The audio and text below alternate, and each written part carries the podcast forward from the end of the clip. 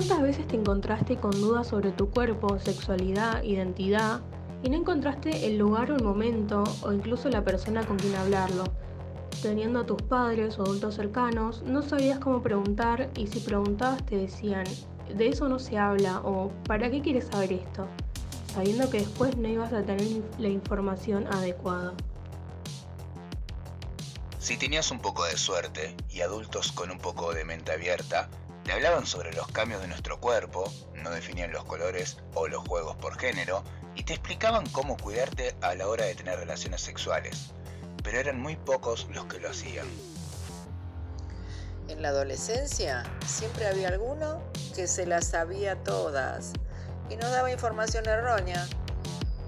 Nosotros por ingenuos o por falta de información les creíamos cual palabra santa y a la hora de vincularnos con alguien más cometíamos errores, terminábamos expuestos a diferentes riesgos o finalmente en situaciones no deseadas.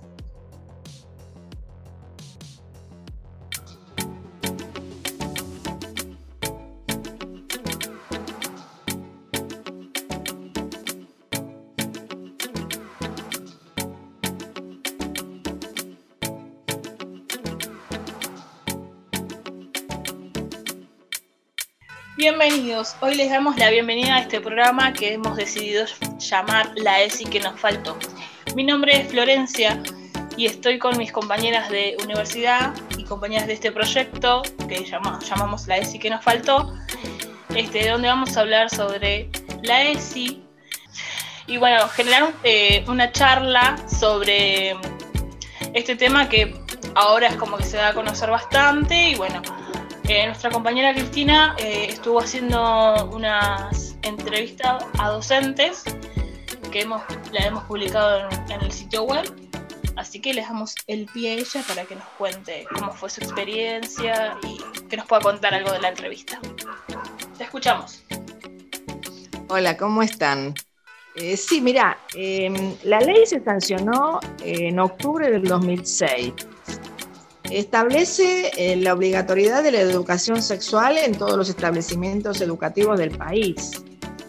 Eh, al respecto, conversamos con docentes de la provincia de Buenos Aires que trabajan en el distrito de Morón para que nos hablen acerca de sus experiencias. Y bueno, este grupo de trabajadores de la educación, con quien la verdad que fue un gusto poder conversar, eh, está integrado por distintos actores dentro de la institución educativa. Eh, hay dos compañeros que son directores y profesores de secundaria. Ah, hay dos compañeras que son maestras y directoras de primaria. También, eh, bueno, una de las compañeras, eh, Silvina, es miembro del equipo de orientación escolar. Ella incluso también trabaja en el equipo distrital de infancia y adolescencia. Eh, por eso mm, se trata de un grupo bastante representativo de la realidad de la escuela, ¿no? Eh, por lo que mm, me pareció que, bueno, si bien se trata de un grupo reducido, somos seis trabajadores de la educación que estuvimos interactuando, conversando acerca del tema. Eh, digo seis porque, bueno, me incluyo dentro del grupo también como, como docente. y bueno, lo que me queda, digamos, después de haber charlado con estos compañeros, es que pasaron 15 años con muchas idas y vueltas eh, con respecto a la implementación. En estos 15 años, si bien no podemos decir que una, una implementación como debería haber sido, ¿no? con la profundidad que se debió llevar a cabo, eh, también pensamos que que esto, estas dificultades existen siempre, porque las, leyes son de difícil implementación, lleva mucho tiempo poder llevar a cabo eh, en profundidad la implementación de una ley. Eh, piensen ustedes en la ley de educación común, cuánto tiempo llevó que realmente todos los chicos pudieran asistir a la escuela, ¿no? Es un proceso. Por eso me parece que mm, eh, lo mido con ese parámetro, en el sentido de que en estos 15 años quedaron bastantes avances y cosas establecidas. Em, por ejemplo, una de las cosas que me pareció muy importante y que no hubo disonancia con respecto a esto, que todos em, acordaban en la importancia de la implementación de la ESI. En esto también tengo que decir que, bueno, estos docentes, digamos, son docentes acercados al sindicato SUTEBA, ¿no? Que tienen una postura con respecto a, la ley y que esto de algún modo pudo haber sesgado eh, el posicionamiento, ¿no? Pero bueno, más allá de, esta mirada que comparten estos compañeros que, que militan la ESI, ¿no? Militan para que esto realmente se haga. Eh, me parece que, fue importante el planteo que ellos sostenían con respecto a, valorar, valorar la ley y valorar sobre todo el avance que esta ley genera al interior de las escuelas. Bueno, eh, a partir de esto, ¿cómo, ¿cómo te contaron ellos o vos desde tu experiencia, cómo se aplica la ESI? Bueno, mira, eh, otra cosa que, charlábamos, ¿no? que la ESI no es una materia, no se trabaja como si fuera una materia. Si bien hay materias que tienen contenidos más afines con, la educación sexual, como puede ser adolescencia y salud o biología en la secundaria o ciencias naturales en la primaria, eh, en realidad es un contenido transversal eh, se tiene que aplicar eh, como proyecto institucional, porque es un contenido que atraviesa todas las asignaturas, a todas las materias. En realidad atraviesa la propia vida de la institución, ¿no? hasta como currículum oculto. Eh, así que esto me parece que es fundamental que está incorporado en las escuelas y que también yo vi que cada uno de ellos tenía conciencia de, la función, del papel, del rol que tienen que desempeñar con respecto a la implementación. Por ejemplo, mira, el director muy claramente decía, mi tarea es promover la implementación, pero también supervisar. O sea, no solo promover, impulsar, sino también supervisar que se realice, porque, porque es, el, es el responsable de que la ley se cumpla. Em, no sé, el equipo orientador eh, tenía muy claro que su tarea era acompañar, capacitar, em, despejar dudas, temores que existen tanto en los docentes como en las familias. Em, bueno, desde ya el docente que está a cargo de, la tarea de impartir los conocimientos y conducir a los, grupos, desde ya, que, es el que tiene la responsabilidad de, de llevarlo a cabo. Y por el otro lado también los estudiantes, ¿no? El estudiante es central porque es el que se apropia de la necesidad de la enseñanza y la verdad que está muy involucrado en que esto se haga, que se lleve a cabo y muchas veces lo exige y es muy importante que lo exija porque a veces es el propio estudiante el que lo motoriza, ¿no? Desde los centros de estudiantes, en la secundaria, y también sería deseable que se den los espacios para que se habiliten las asambleas de aula en la primaria, desde donde también se puede generar un colectivo que trabaje eh, estos contenidos.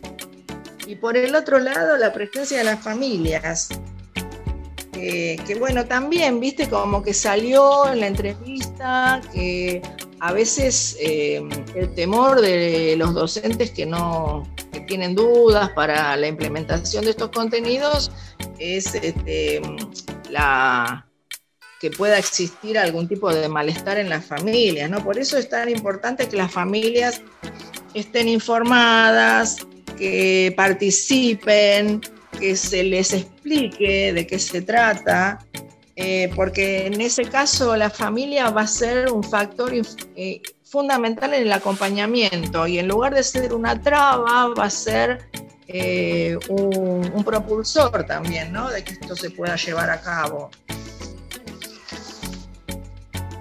¿Y qué dificultades existen? ¿Y cuáles son las que se perciben? Sí, bueno, mira, en la charla se, se evidencia que hay muchas fortalezas, pero también hay mucha resistencia, ¿no? Y creo que la dificultad radica en el temor, en la duda que genera, eh, miedo, en el prejuicio que también existe, y bueno, que hace que en muchos lugares no se, no se trabaje directamente la ESI, ¿no? No es el panorama igual en todos lados. Hay lugares donde directamente eh, bueno, ya, ya lo vemos, lo vamos a ver después en tu encuesta, Nicole, que hay muchos lugares donde no se, no se dicta la ESI. Así que hay que trabajar. O lo dictan, pero no, no con mayor profundidad. Tal cual. Tal cual. Pero bueno, si lo dictan ya es importante, mira, porque como yo decía, es un proceso, ¿no? Hay que trabajar sobre el personal que, va a dar los contenidos, hay que despejar dudas y temores, eh, hay que trabajar sobre las familias, eh, y bueno, y además este, la presencia del Estado es fundamental. El Estado acercando capacitación, acercando material, eh, y por sobre todas las cosas con presupuesto. El Estado es un actor fundamental que tiene que llegar con el presupuesto necesario para que estén los materiales, para que esté la capacitación, para que esté la formación.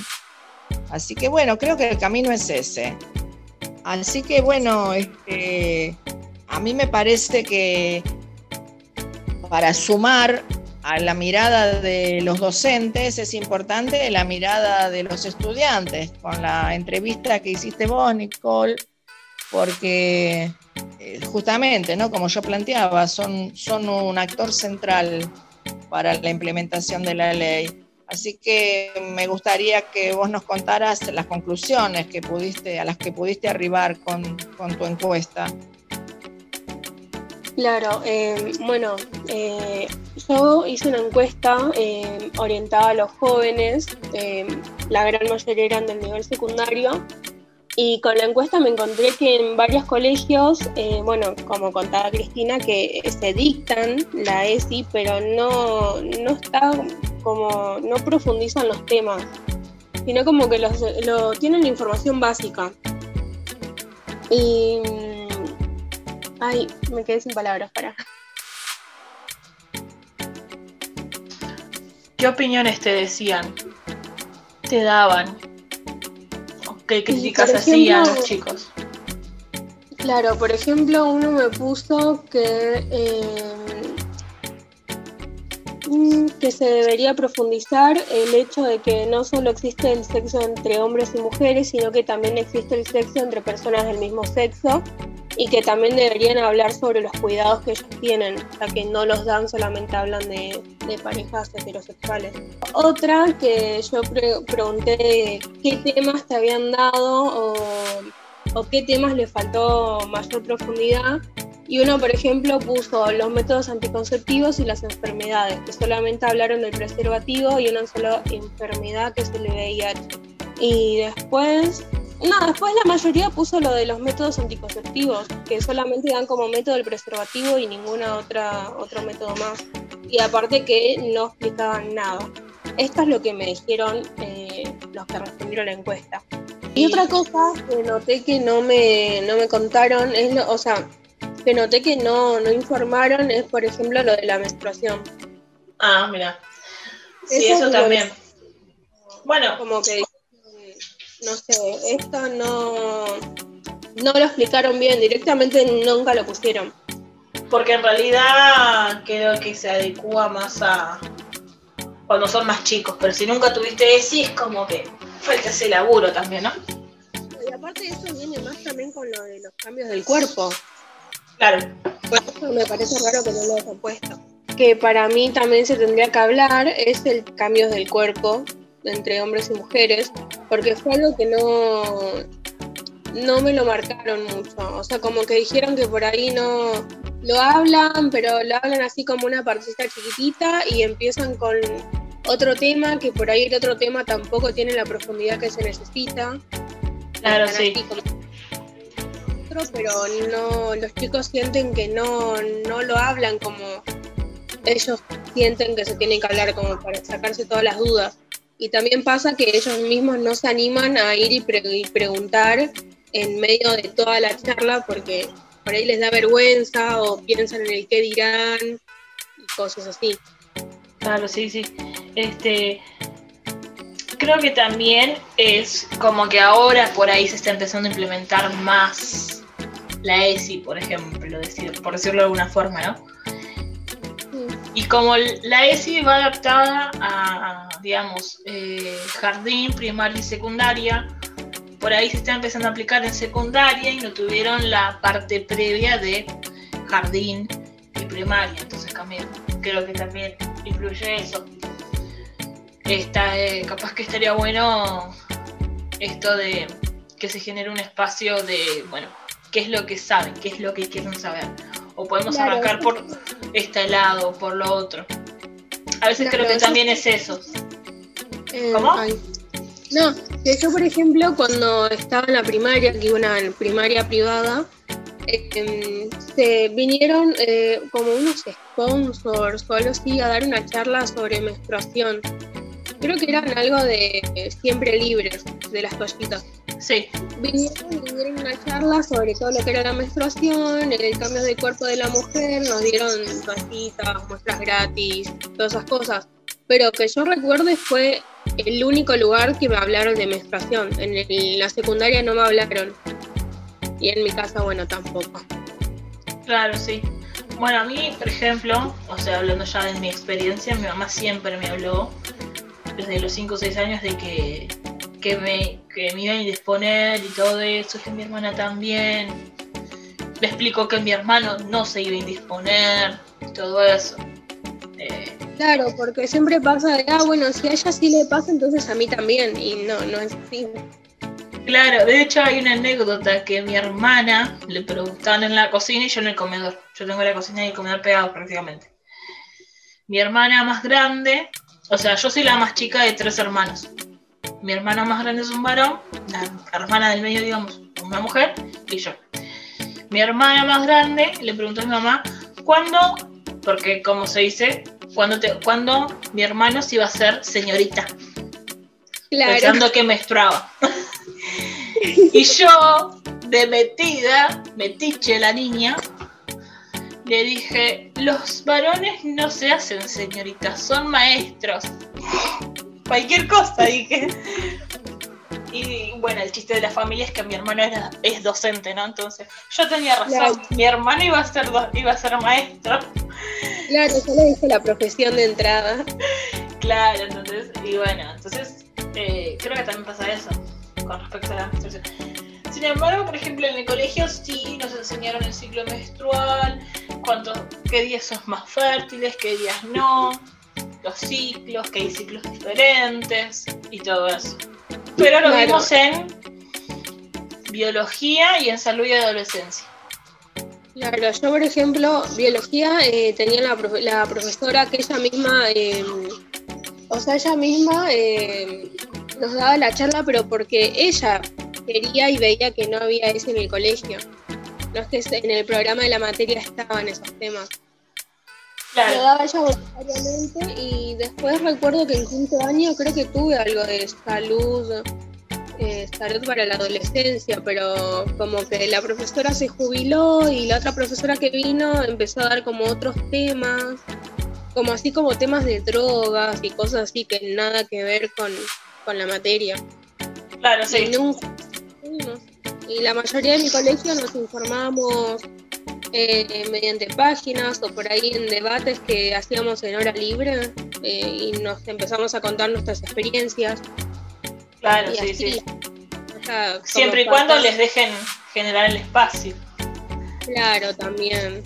Porque, por ejemplo, en, mi casa había una profesora que no nos dejaba, no, no le gustaba que hablemos del tema y era o hablan del tema y empiezo la clase o les dejo un ratito libre y hablen de otro tema. Claro, sí. Hablen del viaje de egresados y se matan todos.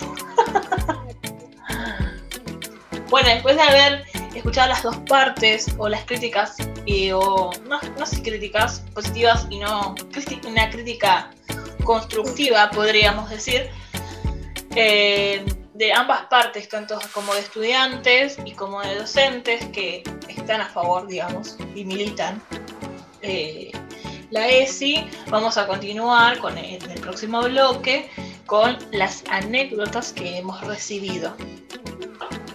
Claro, a raíz de esas anécdotas también vamos a dar nuestro punto de vista, o sea, con la información que uno mismo tiene y también contar algunas experiencias, ya que nosotros también tenemos experiencias y, nada. Vamos a darle el, pie a todo eso.